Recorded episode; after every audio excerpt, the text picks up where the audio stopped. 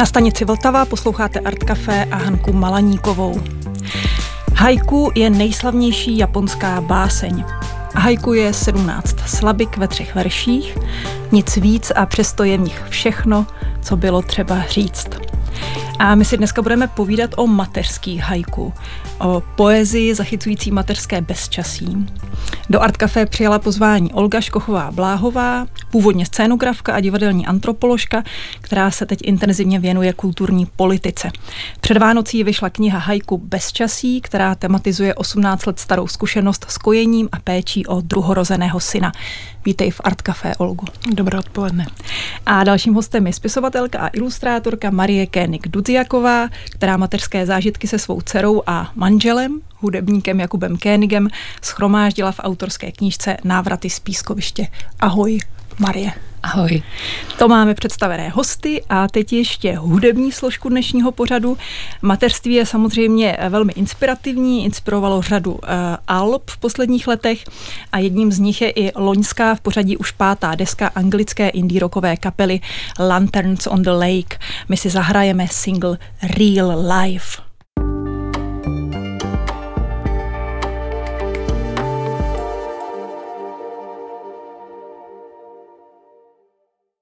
Neví, o čem mluví, kdo prohlašuje, že má dětí plné zuby.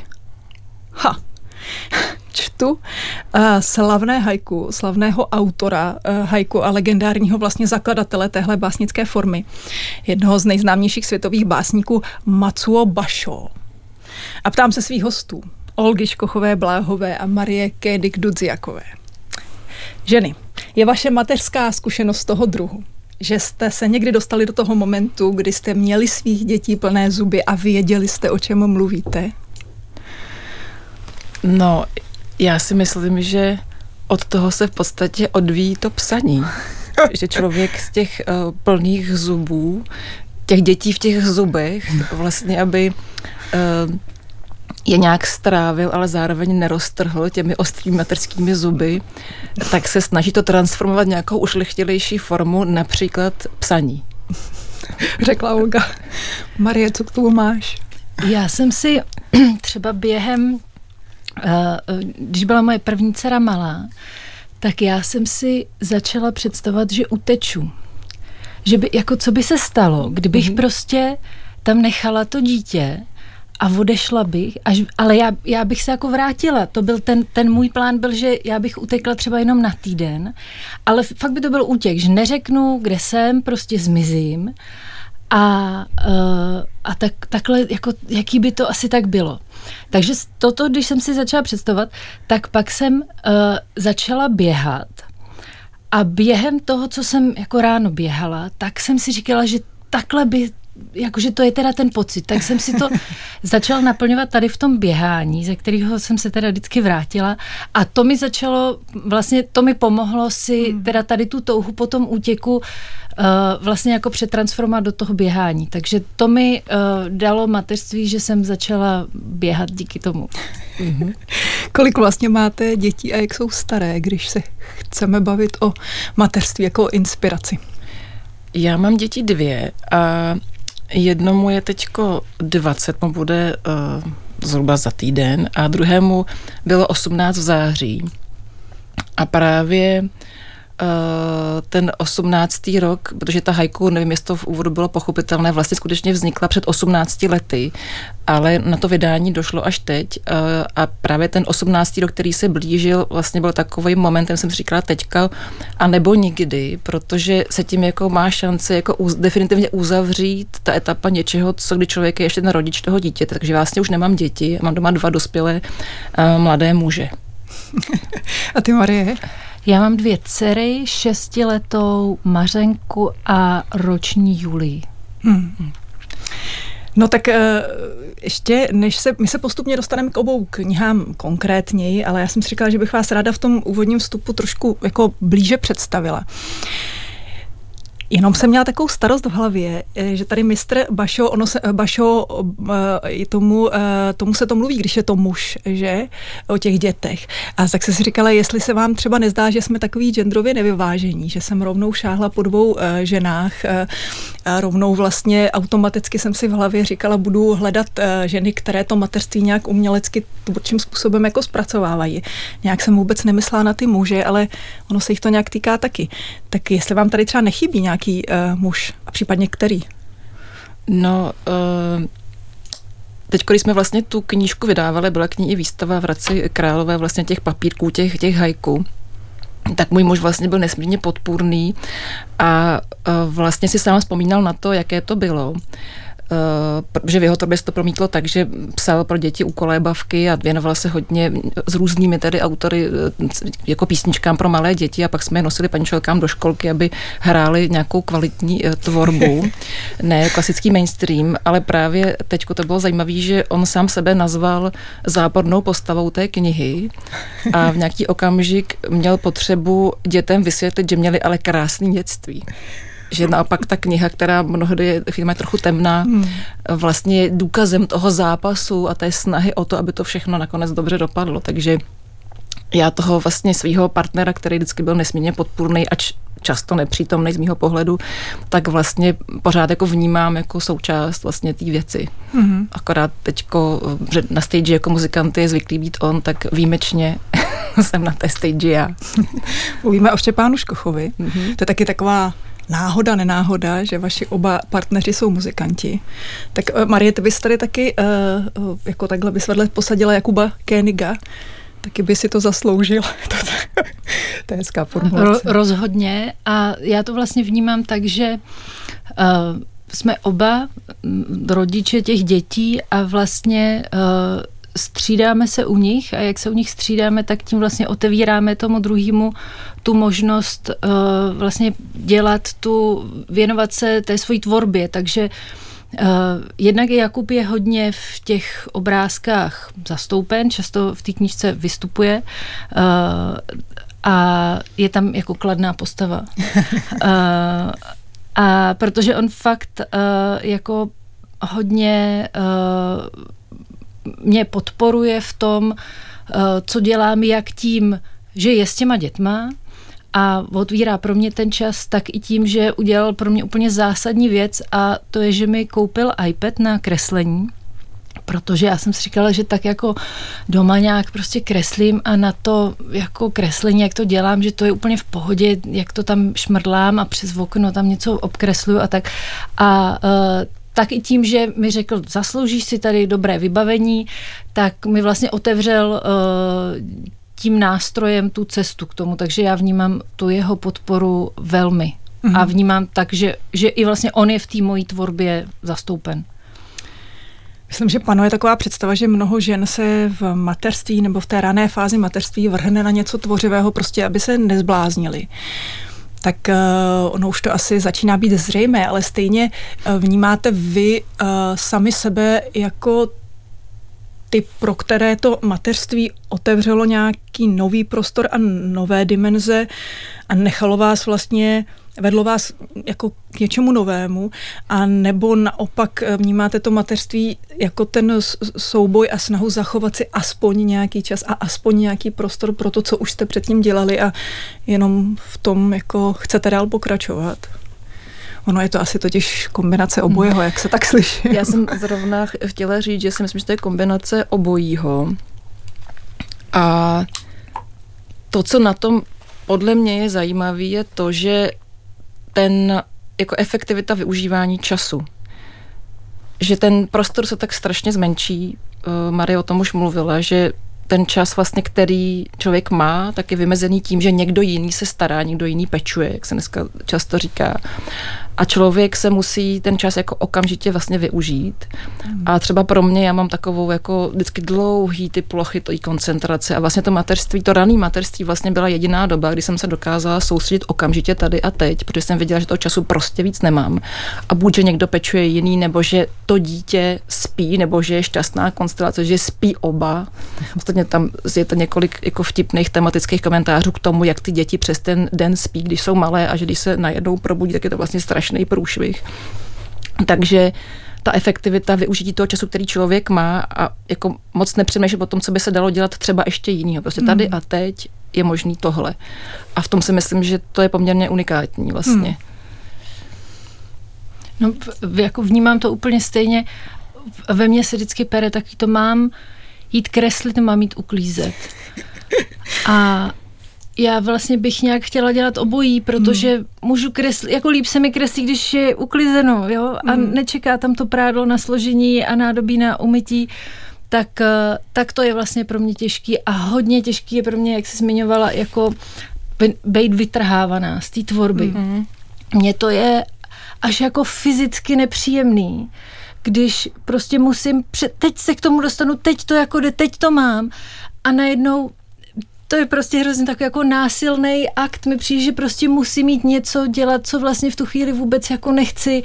A uh, tak uh, to vnímám, že třeba i t- pro mě to jsou situace, kdy třeba nereaguju tak laskavě, jak bych si přála. No tak to je, pro někoho jsou to permanentní, klidně celoživotní výčitky o tom, jako kde jsem si ukrojil, kolik jsem si mohl ukrojit, kolik si mám ukrojit.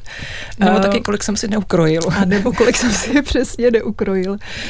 Jako můj, ostatně můj zážitek je o tom, že jsem díky mateřství získala podle mě nějaký úplně jako, jako special manaž, manažerský jako dovednosti. Mm-hmm. Myslím, že neexistuje z mého pohledu vůbec lepší jako nějaký kurz jako man, managementu než mateřství. A přijde mi, že to ta společnost vůbec nedoceňuje, že to je, prostě jsou tisíce, stovky tisíc prostě top manažerek.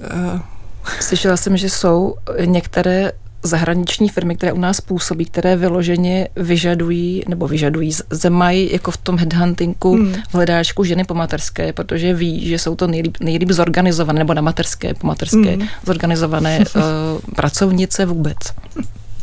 To je krásně. Kdybyste měli um, obecně zkusit nějak pojmenovat, co je vlastně na těch všednodenních stereotypních často činnostech, anebo klidně i rituálech, který uh, vlastně do, do toho mateřství spadají, co je na nich inspirativního? Uh, nebo, je, nebo vnímali, no jak jste je vlastně vnímali? Byl tohle ten zdroj té inspirace? Jako vnímali jste tady ten, tvoje kniha se jmenuje Bezčasí, já jsem si říkala, to je vlastně v něčem hrozně přesný, že se něco zásadního stane s tím časem. Já, jestli to můžu nakousnout, tak tam vlastně si člověk uvědomí, že ještě s tím jedním dítětem jakoby ten lineární čas toho výkonu, na který jsme vlastně běžně zvyklí, nemizí. Protože hmm. s tím jedním dítětem se ještě furt dá něco dělat, ale s tím druhým já jsem měla ještě po devatenácti měsících po sobě, takže opravdu to narození druhého dítěte znamenalo, že úplně zmizela jakákoliv ta pracovní činnost, která je lineární, kde jsme zvyklí dosahovat nějakých výsledků, které jsou trvalé, mají nějaké jasné milníky, tak se člověk vlastně očtne v tom vlastně absolutně cyklickém čase, který skutečně jako je tou permanentní přítomností, který, v kterém se člověk začíná jako ztrácet a vlastně já jsem ty texty začala pořád psát i proto, abych jako věděla, že se něco stalo, protože ten mm-hmm. napsaný papírek byl něco, co se skutečně stalo. Já jsem ještě začala tím, že jsem vlastně si psala jako takový deníky bláznivý, kdy to vlastně jsem se pokoušela po deseti minutách zaznamenávat, co se děje, abych jako si dokázala, že, že existuju, že vlastně, mm. že, ten, že se tam něco děje v tom dni, že to není jenom ten kolotoč, který vlastně nikdy nekončí a který jako se vlastně nedá vyhrát. On to je hodně, že člověk vlastně musí přenastavit ty cíle, vlastně musí jako z nich a na ně asi nějak jako rezignovat úplně, nebo úplně převrátit si to, co, s čím je vlastně jako spokojený. Hmm. No, takže mizí lineární čas, je to permanentní přítomnost. Hmm.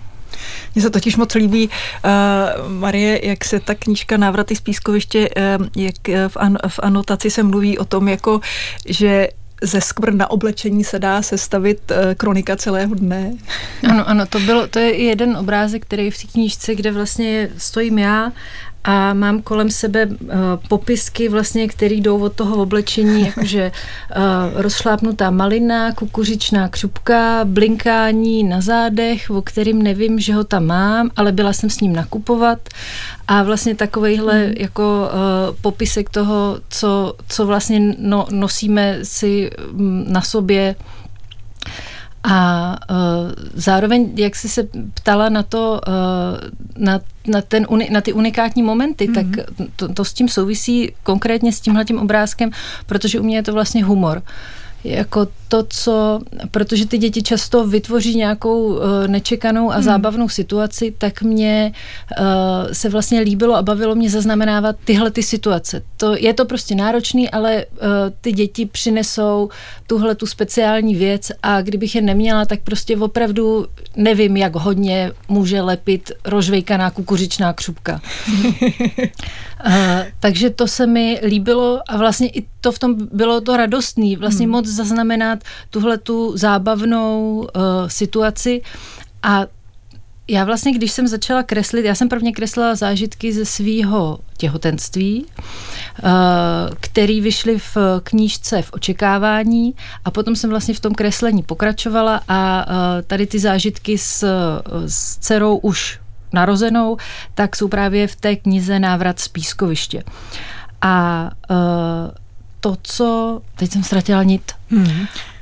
My jsme mluvili o tom, o té unikátnosti těch... Ano, jo, to jsem chtěla říct. A když jsem právě kreslila tady ty, ty momenty toho, toho těhotenství a pak tady ty zážitky, jak je člověk opatlanej, tak jsem si říkala, to, ale nebude nikoho vlastně jako zajímat, jo, hmm. protože to je něco, to se děje jako mě a tady doma a je to takový malý a hodně mě potom překvapilo, když vyšla ta první knížka, když za mnou začali chodit lidi a říkali, no to je jak u nás, to je přes, no to já vím, to já znám. A mě vlastně až v tu chvíli došlo, že tady tyhle ty situace, že to je neuvěřitelně univerzální, že ta zkušenost toho mateřství je vlastně překvapivě až jako šablonovitá, přestože každá žena jsme unikátní, každej muž je unikátní, každý to dítě je jiný, tak je prostě hrozně zvláštní, že se dostáváme do, do pořád vlastně jako stejných situací. Mm.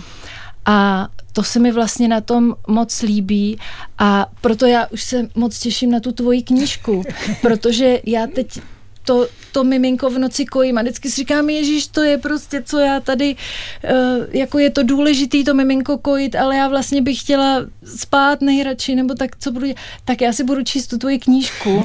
Já teda nevím, jestli je dobrý si ji číst ve chvíli, kdy člověk ještě kojí. Mně se hodně ulevilo, když jsem si ji četla, tím uvědoměním, že už nekojím. Hmm. Ale uh, bavíme hmm. se o humoru a tady vlastně o nějaký jako uh, temnotě a těžkosti toho mateřství. Ale možná to Marie ještě nedokončila. Hmm. A zároveň no, jenom, že vím, že, že v té knížce, jako, že vlastně už teď vím, že se v té tvojí knize najdu. A to se mi vlastně hrozně líbí a uh, to mi vlastně přijde zajímavý na těch, uh, na těch vlastně různých uměleckých dílech, které vznikají v rámci toho mateřství nebo na téma mateřství, že, uh, že se v tom vzájemně potkáváme. Přijde mi to uh, moc hezky, takový jako pospolitý a mm. vlastně důležitý. Já to vlastně můžu jenom potvrdit, protože vlastně, když jsem to začala psát, tak mi to připadalo uh, vlastně bizarní. Na jednu stranu částečně temný, že člověk tam vtěluje svoje jako intimní pocity, které jsou neveselý. Na druhou stranu, když vlastně popisujete to, jak se snažíte kojit to dítě a to druhé dítě vám takhle skáče na posteli, tím pádem ta bradavka tomu dítěti jako lítá kolem pusy a nemůže se kojit, nebo to druhé dítě ruší tím, že přejíždí motorkou přes práh, to vlastně, když to jen tak jako uplyne, tak, tak to nic není, ale když to napíšete, tak jsou to vlastně naprosto groteskní a absurdní situace a já jsem samozřejmě nejdřív psala jako spontánně a pak to různě lidi četli a oni říkali to, co tady říká Marie, se v tom začali vlastně poznávat a já jsem si potom řekla, že skutečně jako budu psát, dokud budu kojit. A pak už to bylo o tom to i vydržet ten rok, že ono jako nechat si rok jako otevřený nějaký kanál, který, kdy člověku přiná, jako přicházejí ty haiku, tak to není úplně snadný. A teďko, když se k tomu vlastně jako vracím a já jsem, a čtu to, nebo lidi, kteří to koupili teďko a čtou to, tak mi vlastně si vzpomíná na krásný jsou zejména setkání třeba s babič, přijdu maminka, babička, byly na tom čtení a obě říkají, no a my jsme to taky měli rychle po sobě ty děti a to bylo hrozný, jak oni se střídali v tom spaní a když oni se probudili, no to byla katastrofa, takže ten zážitek skutečně je univerzální a myslím si, že je jako dobrý ho zaznamenat, protože potom to sdílení skutečně může být jako občerstvující. Že různí lidi mi říkali, že vlastně si tím třeba přiznali své vlastní emoce, které tak jako někam zasuli a radši, jsou rádi, že to mají za sebou. A, a myslím si, že to skutečně jako je univerzální, spojující. Je tam spousta jako temných věcí a zároveň to je nesmírně vtipný, bizarní a dá se o tom jako tvůrčím způsobem mluvit, kreslit, vlastně cokoliv. Mm. Teď navrhuju uh, hudební pauzu. Uh, jak už jsem říkala, máme tady uh, ve vašem zastoupení další dva muzikanty. Tak teď dáme uh, slovo Štěpánu Škochovi, hudebníku, producentovi. Uh, asi ho většina lidí zná uh, jako bývalého člena poprokových Činasky, ale my si, uh, on má spoustu uh, uh, své hudební tvorby, věnuje uh, uh, výrazně mimo ty mainstreamové, mainstreamové vody. My se teď pustíme od kapely Marcipán skladbu Synáček.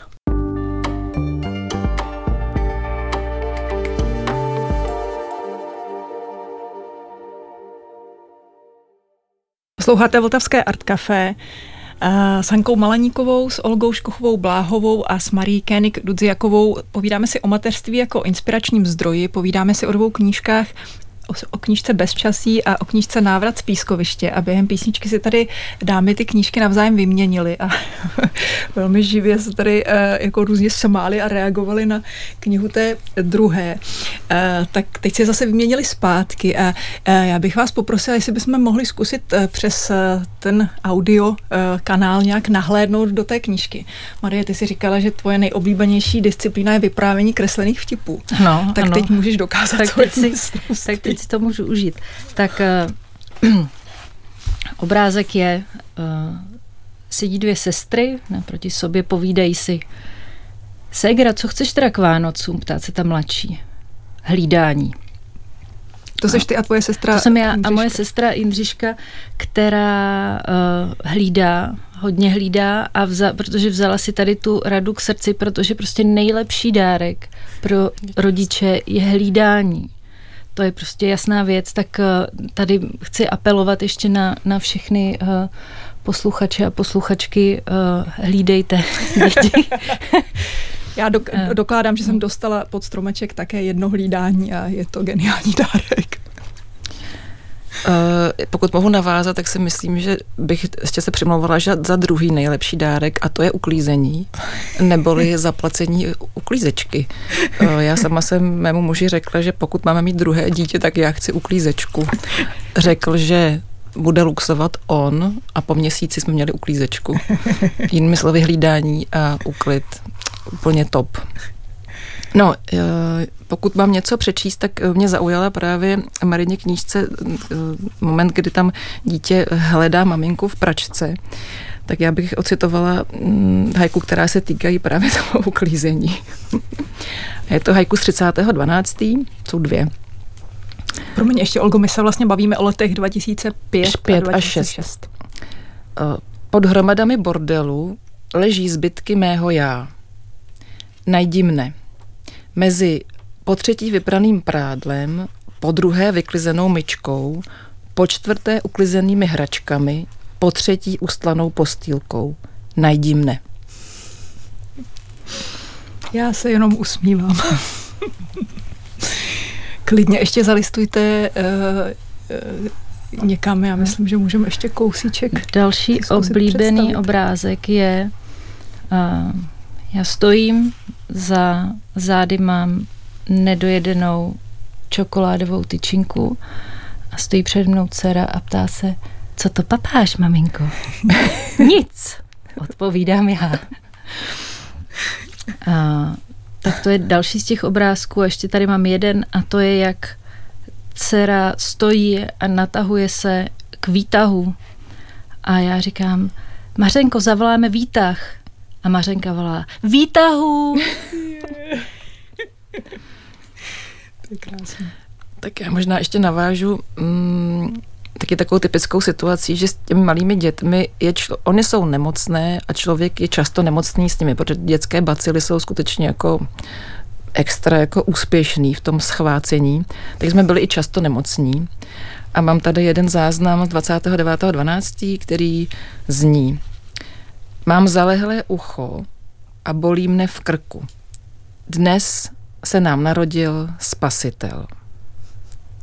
A ještě přečtu druhý záznam, který má ráda psycholožka a naše rodinná známá Blaďka Bartáková.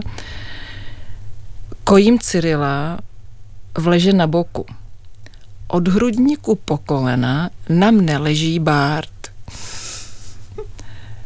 Prostě ty děti chtějí být pořád přítomný, chtějí být u toho, chtějí jako být součástí toho vašeho těla, i ty starší, mm-hmm. ačkoliv už nejsou, takže vlastně jako, jako v podstatě to nejde a zároveň se to stalo. A chtějí s vámi splynout prostě. A když to kojení, když člověk jako leží a je takový jako celkem bezbranný pozici, tak je úplně ideální, protože ty ostatní děti se prostě na vás jako nasypou taky, nebo v mém případě jenom jedno naštěstí. Mm. Mohli byste teď uh, přiblížit, jak ta knížka přesně uh, vznikala? Obě jsou, uh, pro obě je velmi podstatná ta grafika, to, jak vizuálně ty knihy vypadají, což je celkem logické a navíc vy obě vlastně máte uh, jakoby ty výtvarné kořeny. Tak jestli byste zmínili, jak a vůbec vlastně ono taky vydat knihu není jednoduchý, tak uh, možná jaká to ta, jak ta cesta byla, jak dlouho trvala, za jakých podmínek, jak dlouho třeba i ty uh, texty vznikaly? Marie, klidně začni. U mě to bylo tak, že uh, já jsem vlastně vydala vlastním nákladem knihu uh, v očekávání, která vyšla v, v vydavatelství Červený kůň. A uh, potom jsem vlastně dál pokračovalo v tom, v tom kreslením a dávala jsem obrázky na uh, Facebook. A moje kamarádka Bára Klimtová, která pracuje v nakladatelství Paseka, tak se na mě obrátila a říkala, že zrovna něco takového by se jim tam hodilo a uh, že by bylo vlastně možné uh, ty obrázky, když bych jich shromáždila mm. určitý množství, tak uh, vydat takhle jako knihu.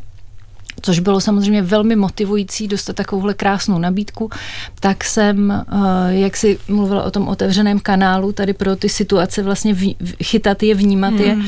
tak vlastně v obou případech to nejsou u mě ani u tebe vymyšlených situací, mm. to jsou věci, které se vlastně stanou. Takhle tak, měl člověk fotografický aparát mm. a jako dokumentovat ano, ty ano. věci, ale jiným kanálem. A, ale já jsem si vlastně často těma fotkama pomáhala, mm. že jsem si to vyfotila, říkala jsem si, jo, jo, to bude, tohle bude ten obrázek, takhle to udělám. A vlastně i ty fotky používám při, při tom, když, když kreslím. A uh, takže to bylo, to bylo ono a to bylo jako hodně motivující vědět, že, že, už, že to, co se dělám, se vlastně uh, jako líbí a, a je to, a, a vlastně už a směřuje to, to k té knize. Tak to bylo uh, velmi motivující a moc příjemný. Takže ta knížka, ta knížka původně měla zachycovat první rok dcery a měla být o tom, o těch situacích, které jsou nový, co všechno je nový, jak pro tu mámu, prvé. tak mm. pro to dítě, ty všechny první zuby, první chození, poprvé na nočník a tyhle ty věci, ale vlastně potom se to proměnilo a ta knížka ukázala vlastně jinou, jinou část toho mateřství, nejenom ty věci poprvé, ale vlastně tady ty vtipný, univerzální mm. situace, které se dějou. A vznikala jak dlouho? Vznikala... Dcera ji křtila před dvěma lety, takže vznikala asi dva až tři roky. Hmm. Hmm. No, tohle ty texty vlastně skutečně začaly vznikat, mě plně bylo strašně tím, jak taky vlastně jsem jako z výtvarnické rodiny, děda byl, že jo, knižní grafik, takže my máme vztah jakoby ke knížkám a k psaní, děda hodně používá ruční písmo, tak vždycky pro mě bylo, já strašně ráda píšu rukou, což mm. dneska i člověk nemá tolik příležitostí. A pro mě bylo důležité jako držet tužku a psát na ten papír. A skutečně jsem jako psala na ty papírky od toho telefonního bločku, což bylo jako skvělý pro tu chvíli, ale pak samozřejmě to bylo komplikované pro to přenesení do toho, digitální, do toho digitálního prostředí, takže já jsem to jako budu psát, dokud budu kojit, takže jsem skutečně psala ten rok. Pak jsem to určitě rok přepisovala, hmm. protože těch papírků je asi, nevím, skoro čtyři sta, jako tři sta padesát určitě. Ještě to jako nezamíchat, neudělat v tom chaos. Já jsem vždycky, dávala jsem tam číslo, dávala jsem tam vlastně datum, kdy to, ty kdy, verze, to, je kdy to vzniklo. Ko, a ještě potom, když jsem to do toho počítače přepisovala, tak pochopitelně člověka napadá ještě jako zlepšení té básničky. To znamená, že v tý, potom v té knize jsou i takové jako, jako básničky s apostrofama, které jako nejsou na tom papírku, tak je tam taková až jako obsedantní snaha udržet ten pořádek v těch papírcích a v těch Aha. textech. A je třeba říct, že tam u mě mělo jako na to vliv, na to finální vydání několik lidí, kteří byli úplně klíčoví. Jedním z nich byla dokumentaristka Hana Jelezná, která tehdy jsme se jako přátelili, dělali jsme nějaké představení vlastně s jejím mužem Ladislavem a Hance se to vlastně hrozně líbilo a řekla, já z toho chci udělat radiodokument. Mm. Takže Hanka skutečně, teď nevím, co to je, za rok dva tisíce devět mm. vzniknul radiodokument, který dokonce nás s ním vlastně rozhlas poslal na Prix Europe do Berlína, kde to bylo velmi vtipný. Jsme vlastně tu porotu jako rozčísli ve dví. Část říkala, to je příšerně banální, co to tady, a druhá říká, to je skvělý, jak je to banální. A potom vlastně ještě tím, že ty haiku jsou nalepeny na takový vlastně dlouhý pásy papíru devítimetrový a mají evokovat tu japonskou rolovací knihu básní, tak byla vlastně výstava Prácheňského muzeu v Písku, pak byly nějaké ještě autorské čtení a potom to, pak já jsem samozřejmě byla v několika nakladatelstvích a nebudu jmenovat, aby to nevypadalo, že tady někoho chce jako uh, nějak pomluvit uh, a oni řekli, jo, to je strašně zajímavý, to, k tomu se dostaneme, tak se k tomu samozřejmě nedostali. A já jsem potom začala mít jako jiný starosti, pracovala jsem, začala jsem se věnovat jako kulturní politice a byla jsem jako zapřažená na jiných frontách. Nicméně tohle furt jako leželo a já jsem si říkala, a spousta lidí se vždycky ptalo čas od času, tak co, už to je vydaný, já říkám, no není. A to bylo ale hrozně důležité, to jako průběžný ptání se. Mm-hmm. Že vlastně tam byla ta důvěra, že třeba Robert Antropius jako výborný básník, nebo Jaroslav Tulka, náš pan profesor z gymnázia, vždycky čas od času, jako už je to vydaný, není.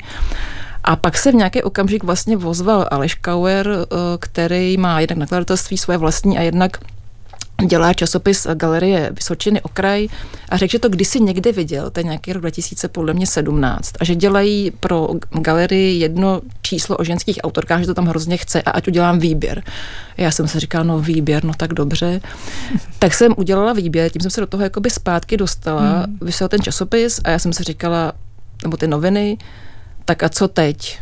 A přede mnou byla taková jako ta holá pláň, kde jsou takový jako trsy trávy, kameny a nevede tam žádná cesta. Teď jde o to jenom asi se vydat po té pláni a začít někam jako kráčet. A tím, a, tak tu jako, vyšlapat. a tím tu cestu vyšlapat. A pak se vlastně stalo několik věcí. Dělali jsme s Pavelem Mer, Pavel Merwartem, Jaroslavem Tulkou a Jitkou Pelikánovou vlastně sborník pro Jiřího Starého, našeho kamaráda k padesátinám.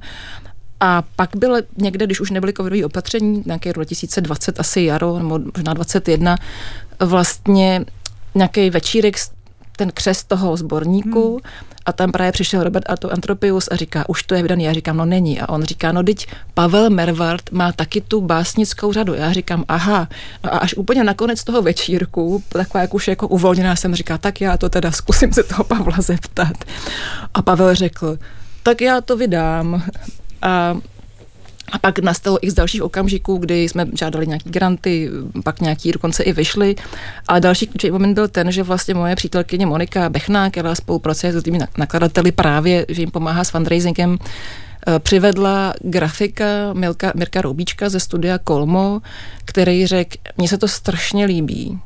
A ještě s jeho kolegyní Terezou Drábkovou a to je úplně jedno, jestli na to budeš mít nějaký peníze, my to chceme udělat.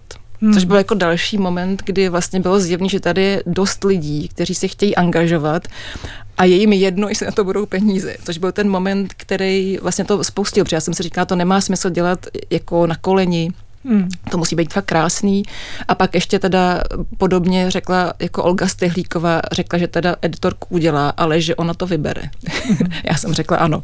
Takže je potřeba fakt zmínit, že tam, že člověk sice šel po té pláni, vyšlapával tu cestu, musel se rozhodnout sám, co sám jako udělat, motivovat se, ale že se na to nabalilo x dalších lidí, kteří pak ještě Lucie Grosmanová, Tereza Kašparová, moje přítelkyně, který založil sbírku na Donio, prostě řada lidí, kteří člověku vlastně pomůžou, hmm. aby se to skutečnilo a jako podporujou ho, ptají se, přiloží ruku k dílu a bez toho by to vlastně nešlo. Nakonec teda jako se podařilo z nějakých grantů a i díky tomu Doniu v podstatě pokrýt ty technické náklady. O honorářích nebudeme mluvit. Nebudeme mluvit o honorářích. Je to prostě takový nějaký další porod. Ano. Taky něco, co člověk zažívá poprvé. Nejvyšší čas ještě pustit zase hudbu, tentokrát Jakuba Königa, tady Mariina partnera. Uh, on loni vlastně uh, vykročil na solovou dráhu pod svým občanským jménem a vykročil zřejmě úspěšně, protože album Hvězdy vynáší do nebe všichni publicisti i fanoušci a my si z toho alba pustíme skladbu Kašmír.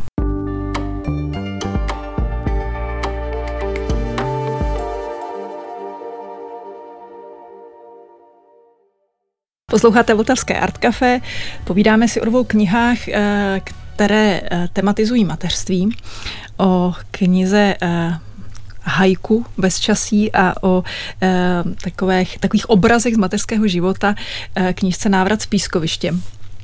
Uh, my jsme se bavili na začátku o tom, uh, jak se v těch, nebo tak jsme načrtli, naznačili, jak se v těch podmínkách toho mateřství dá tvořit. Mě by zajímalo, jestli pro vás, uh, a to bude asi rozdílný u Olgy a u Marie, jestli pro vás to, co v té, těch knihách tematizujete, je pořád ještě živé. Protože mám pocit, můj zážitek z mateřství je, že to jsou takový intenzivní jako momenty a epizody a období, které se ale nějak proměňujou. Tak vlastně, jaký to je pro Olgu, která vydala knížku po osmnácti letech od vzniku těch haiku a jaké to je pro Marii, ta knížka je venku tři roky, tak to není tak dlouhá doba, ale je to pořád nějaká živá inspirace, nebo jste si to tím odžili? A já stačí? Jsem teď měla psát k, k těm obrázkům komentáře, vlastně o tom, jak vznikaly a uvědomila jsem si, že tam je velký posun. Tady v knížce Návrat z pískoviště je dvoustrana, kde jsem já asi v, ve dvaceti situacích s dvaceti různýma výrazama tváře a po každý říkám ne. Takový to, jak když vidíte, jak, co si dítě strká do pusy, kam dítě vylezlo, co dělá, co všechno dělá, že jsem si uvědomila, že strašně často říkám ne.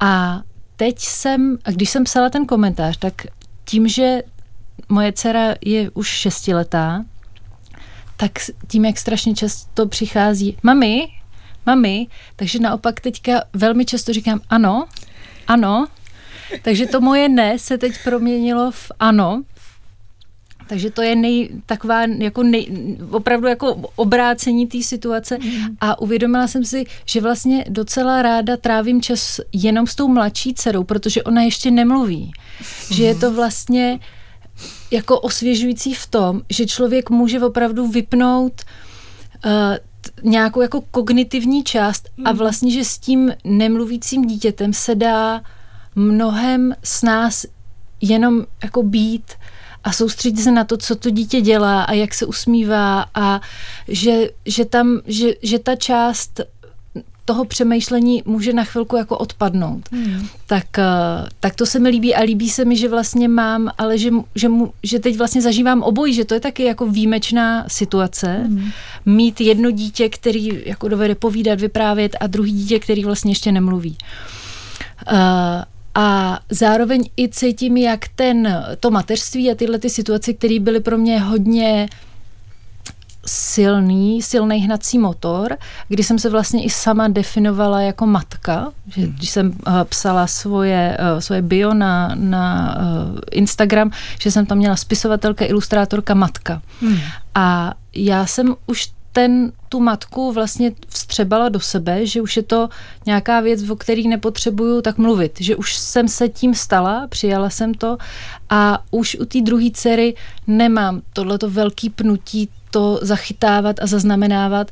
A zároveň u toho myslím na svoji mladší sestru Jindřišku, která si často stěžuje na to, že já mám, máma nám totiž psala podobné deníčky, jak za, zachycovala takovýhle situace pro nás a já mám ten deníček opravdu jako pečlivý, se všema obrázkama, vpiskama, všechno je datovaný a mám ty deníčky jeden plnej a pak ještě půlku. A Jindřiška má so, sotva takovou jako půlku a jsou tam různě jako tady dopsat návštěvu u babičky. A takže i vlastně uh, chci zároveň cítím určitý jako dluh k té mladší holčičce, protože ta větší ta má ty dvě knížky a tahle ta má zatím, no taky má ten svůj deníček, ale taky jako není tak plný jako ten u té první dcery. Přesně vím, o čem mluvíš. No. Uh, takže, ta, takže to velký, takže jako ten, vel, ten velký jako oheň toho mateřství, který mě hnal, mm. tak ten už tak jako, uh, jak, jako konstantně řeřavé uhlíky prohořívají, ale už mě to tolik ne, nežené kupředu. Ale ty, Olgo, si psala ty haiku na základě těch zážitků při kojení druhorozeného syna. To znamená, mm. to bylo dost intenzivní oheň, který vlastně plál už se druhým dítětem. No, on možná právě neplál tolik s tím prvním, protože s tím prvním plál ještě jiný ohně, ale s tím druhým potom plál. Já teda, mě tady zaujalo to, co říkala Marie, mně se strašně ulevilo, když jsem se v nějaké chytré knize dočetla, že jsou matky, že můžeme matky rozdělit do dvou druhů, mimo jiné, a to matky malých dětí a velkých dětí. Protože je pravda, že mě ty nemluv, nemluvňata, já jsem prostě nevěděla, co s nima. A mně se nesmírně ulevilo, když potom začali mluvit. Se s nima vlastně dalo dorozumět. Já jsem měla, mám pocit, že jsem jako ne, mě, neměla, nebo jako tu intuici jako na to, co si počít s tím nemluvnětem. Mm. A to se samozřejmě, když bych, to se jako změnilo, to se s věkem těch dětí jenom zlepšuje. A je to lepší i teď, jako, protože oni už jsou jako velký, je s nima nesmírná jako zábava. Ale jako jak říkáš, co, o čem má člověk odstup? No, člověk má, myslím, odstup od něk- něčeho, co jako tehdy mu připadalo úplně fatální, že v té situaci hmm. byl až po uši. Ale musím teda říct, že ten odstup od těch textů mám skutečně až teď. Když jsem to otevřela třeba ještě před pěti lety, tak se mi udělalo trochu mdlo. A když jsem to otevřela před těmi třema lety, tak už se mi mdlo neudělalo. A jednoznačně člověk je zatím, ačkoliv někdy tak ta kniha, ty haiku mají několik uh, témat, jednak jsou to ty děti, je to ten byt, je to ten stísněný prostor, to pochopitelně, ale v, i vztah těch partnerů, který hmm. se mění a který někdy vypadá, že je úplně jako vyprázdněnej tím vyčerpáním, těma očekáváníma nenaplněnýma. A to jsou samozřejmě věci, které jsou stále v dlouhodobých vztazích vlastně jako přítomný. Akorát člověk má větší nadhled a ví, že už to jednou překonal, že to překoná znova. Napadá to strašná věta, každá si zvykne, ale to jsem říkat nechtěla. My se tak pomaličku šineme ke konci Art Café, ale máte pocit, že ty mateřské zážitky, ty intenzivní, ty z těch začátků nějakým způsobem a jakým, když tak proměňujou to, jak tvoříte nebo jak o té tvorbě přemýšlíte? Už jsme to vlastně možná trochu taky řekli, jo, ale jestli by se to ještě dalo, jakoby co z toho, jakože je to zdroj inspirace, je očividné a že to je um, um, velká, uh, jako, uh, že, že tam je spoustu dramatických situací uh, kamání přímo takhle před uh, očima, přímo doma, že se toho děje hodně. Ale teď jakoby, jak to vlastně, jak to zpátky ovlivňuje člověka, to, jak tvoří. A teď třeba klidně i jako, um, nevím, um, technicky, jak o tom uvažuje, nebo jaký prostředky používá, nebo jak se mu, jestli se něco takového, jako máte pocit, že se s váma stalo? No mě začaly, ono to bude znít banálně, jo, ale tím, že se mi narodily děti, tak mě začaly zajímat děti. Mm. Dřív to bylo jako, že to šlo mimo mě a, a začala mě zajímat tvorba pro děti a já píšu pro časopis Raketa a to je vlastně něco, do čeho bych si dřív netroufla, ale vlastně zpracovávat různý uh, témata, které jsou vlastně často poměrně komplexní mm. a zjednodušit je, tak se mi moc líbí, protože tam je ten moment to, kdy to člověk vlastně potřebuje dobře pochopit a pak zjednodušit, což se, což vlastně vypadá, že to klouže po povrchu, ale ono tak úplně není. A uh, tak se mi líbí vlastně, jak si to jednak trénuju s tou, uh, s tou svojí starší dcerou, tak se mi líbí i takhle připravovat texty pro děti, což pro mě vlastně otevřelo uh, moje mateřství cestu jako t- tady k tomuhle tomu, mm. že se vlastně zajímám nějakým způsobem o tvorbu pro děti. Mm. Možná jenom krátký komentář. Člověk té předchozí tvorby se určitě jako zajímal vlastně sám o sebe jako a stvárňoval v interakci teda s jinými dospělými jako to, co on sám prožívá, cítí, ale tady vlastně s jako nesmírnou intenzitou ho to vtahne do jako komentář, komentování té vztahovosti toho, jak se v těch vztazích v sobě navzájem jako dáváme, pochápeme se najednou krz ty vztahy a myslím hmm. si, že a který najednou jsou jako komplikovaný, tam těch vazeb X. Takže to, to od sebe jako k druhým a k těm vlastně vztahům, který najednou jsou jako alfa a omega toho, toho co se děje v tom mikrosvětě té domácnosti vlastně. A poslední otázka. Je to tak, že ta zkušenost a ty zážitky jsou takhle jako zpracovány, nebo... Nebo to vlastně nikdy nekončí, to jako když jako očpuntujete lahev a ten džin prostě už se nikdy zpátky nevrátí. Hmm. Já myslím, že jak říkám, já cítím od toho ten odstup, jako jsou zpracovány, mm. já se dokážu teďko smát jako v místech, ze kterých mi předtím bylo mdlo, tak já se tam dokážu vlastně zasmát, takže v určitém slova smyslu to jakoby je uzavřený vlastně. Mm. Ty seš trochu jiný situace. Pro mě je to, pro mě je to vlastně obojí, že já cítím, že to téma, že už že teď mě lákají jiný témata, než vlastně pořád teď jako kreslit něco o sourozencích nebo o druhém dítěti, tak to není věc, která by mě úplně lákala, ale zároveň je to pořád ta věc, kterou intenzivně a každodenně žiju, takže tomu vlastně stejně neuteču. Mm-hmm. Děkuju vám. To byla Marie König Dudziaková, díky Marie. Díky moc. A Olga Škochová-Bláhová, díky Olgo. Díky za pozvání. To bylo dnešní Art Café a ještě poslední uh, hudební vstup, který tak nějak symbolicky uzavře tady téma mateřských haiku a mateřské poezie. Je to teda podivuhodná fúze. Bavorská kapela Hochzeitskapelle spolupracuje s řadou nezávislých japonských muzikantů a loni vydala dvojalbum, které je věnované téhle uh, spolupráci. My si z něj zahrajeme skladbu Higasa Amagasa, kterou Němci natočili s japonskými freak folkaři Gratin Carnival. Tak ať žijí bláznivá spojení a inspirace.